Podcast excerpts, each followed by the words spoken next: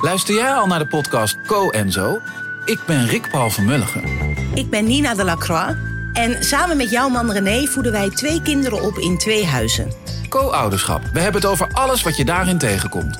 Maar ook over de juice tijdens onze kinderloze dagen, want die heb je ook in het co-ouderschap. Een podcast voor alle ouders in alle vormen, maar ook voor alle mensen zonder kinderen. Zijn we eerlijk, heerlijk herkenbaar. Dus luister naar Co en Zo in je favoriete podcast-app.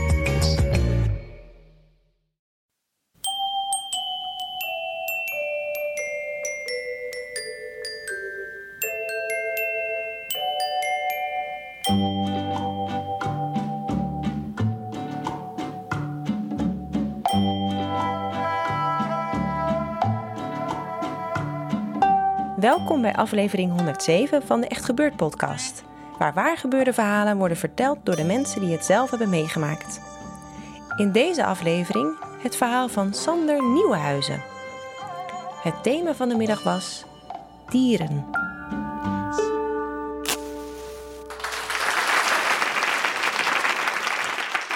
Ja, ik ga vertellen hoe 100 duiven mij tot het inzicht hebben gebracht dat ik geen geschikte bioloog ben. Zes jaar geleden was ik een optimistische, vrolijke Groningse student. Ik studeerde biologie in het Biologisch Centrum in Haren, het dorpje naast Groningen. En ik had de ambitie om een succesvol bioloog te worden. En succesvolle biologen doen baanbrekend onderzoek. Alleen, ik zat halverwege mijn studie en tot op dat moment had ik weinig baanbrekend onderzoek gedaan. Iedere keer als ik meedeed aan een experiment ging het niet zo heel erg lekker. Ik vond het niet zo spannend of er kwam niks uit. Had veel frustratie, maar ik moest verder met mijn leven en met mijn studie. En ik moest verplicht een half jaar wetenschappelijk onderzoek doen. Toen dacht ik, ja, als ik dan toch een half jaar van mijn leven ga geven aan de wetenschap, laat het dan een groots, meeslepend experiment zijn. En zo kwam ik terecht op de afdeling gedragsbiologie.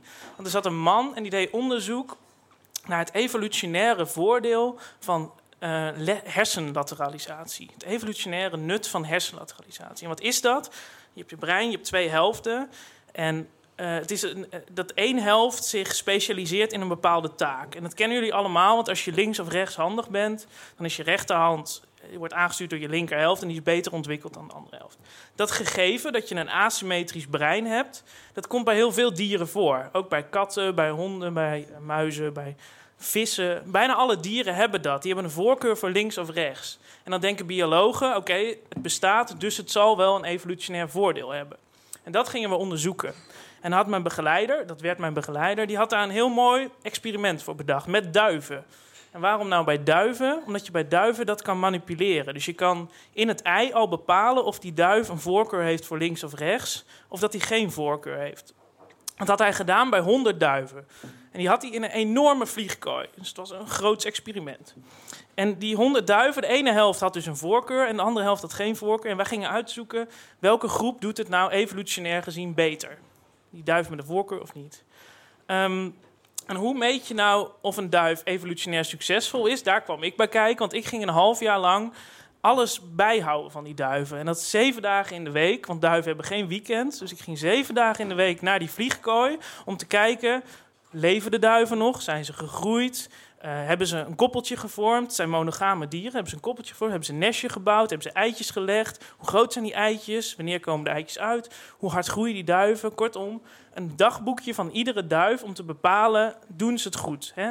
En om te kijken, doen die duiven met die voorkeur het beter dan die andere groep?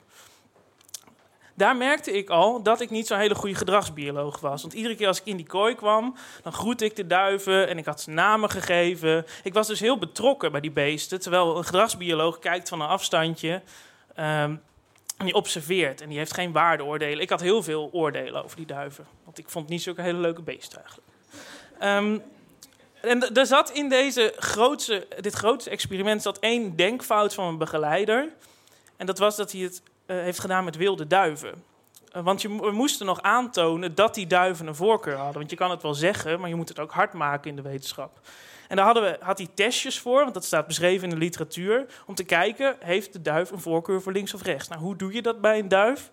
Het simpelste experiment is, je vangt hem. Dat is al een uitdaging bij een wilde duif. Je vangt hem, je legt hem op zijn rug, je laat hem los en je kijkt, hoe draait hij?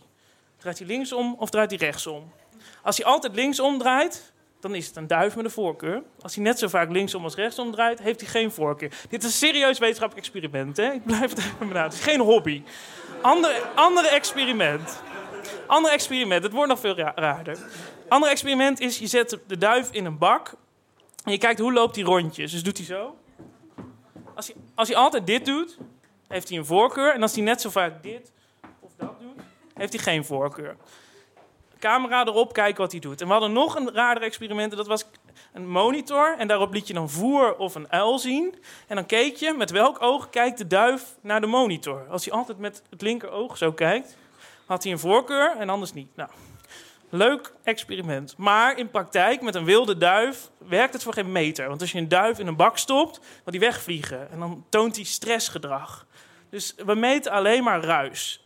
En toen zaten we op het punt dat we honderd duiven hadden... waarvan we niet wisten of ze een voorkeur hadden voor links of rechts. Terwijl dat de basis van het hele experiment was. Dus mijn vertrouwen in een goede afloop die was volledig verdwenen. Maar ik moest mijn half jaar volmaken, dus ik ging maar door. Gewoon met turven van groei en experimentjes doen. Tot op de dag dat ik de duivenkooi inliep, als iedere andere dag...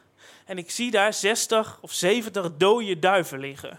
En niet vredig ingeslapen, nee, echt een massaslachting. Er zat bloed op de muren, er lagen overal veren.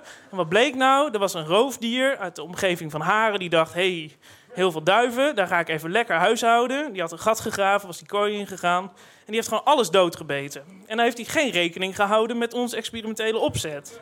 Terwijl wij keken naar overleving. En als 70% van je proefdieren doodgaat... Ja, dan is het lastig om nog iets te zeggen over de voorkeur voor links of rechts. En, nou ja. Dus daar heb ik eigenlijk daar, toen ik daar in die kooi stond met een vuilniszak en die dode duiven erin stond te stoppen, waarbij mijn begeleider nog zei: ja, je moet wel het pootje eraf knippen, want dan kunnen we de ringetjes opnieuw gebruiken. nou, terwijl ik, ja, ik stond, ik was zwaar emotioneel, want ik had die duiven een naam gegeven. Ik stond in die zak en toen besefte ik: ja, dit is ook wetenschap, weet je, dit is ook resultaat. En, maar ik besefte me wel: dit ga ik niet de rest van mijn leven volhouden. Dit, dit is gewoon te bizar. En ik, ik, zag dus geen resultaat. Nou, mijn begeleider bleef er gewoon vertrouwen. Nou, eigenlijk bleef hij stoïcijns doorgaan met het experiment. Er waren nog 30 levende duiven. Hij ging nog steeds iedere dag naar die kooi. En uh, hij bleef maar doorgaan. En ik ronde mijn onderzoek af. Ik ging aan mijn verslag typen. Tot het was kerst. En het had al een paar dagen gesneeuwd. En op die kooi had zich allemaal sneeuw opgestapeld. En die kooi die dacht... Het is mooi geweest met dit experiment. Ik stort in elkaar. En die laatste 30 duiven grepen een kans. Die vertrokken met de Noorderzon richting centrum Groningen Febo. Om daar de rest van hun leven te gaan slijten. En daarmee was officieel het experiment dan ook afgelopen. Want er was geen proefdier meer over. En nou ja, tot op heden uh, ik, ik, ben inmiddels ben ik wetenschapsjournalist geworden. Dus ik doe niet meer praktisch dat onderzoek. Kijk vooral naar het resultaat. Ik kan andere mensen daar lekker over bevragen. En ik, heb tot ik, ik hou de, de, bladen bij, de vakbladen. En ik heb tot op heden geen uh, publicatie gezien over dit duivenexperiment. Maar ik weet wel dat mijn begeleider nog steeds gelooft in de hypothese dat er een voorkeur is voor links of rechts. En dat dat een evolutionair voordeel is. En dat onderzoekt hij nog steeds. Maar dat doet hij nu dus in vissen en in kippen. En dat is mijn verhaal.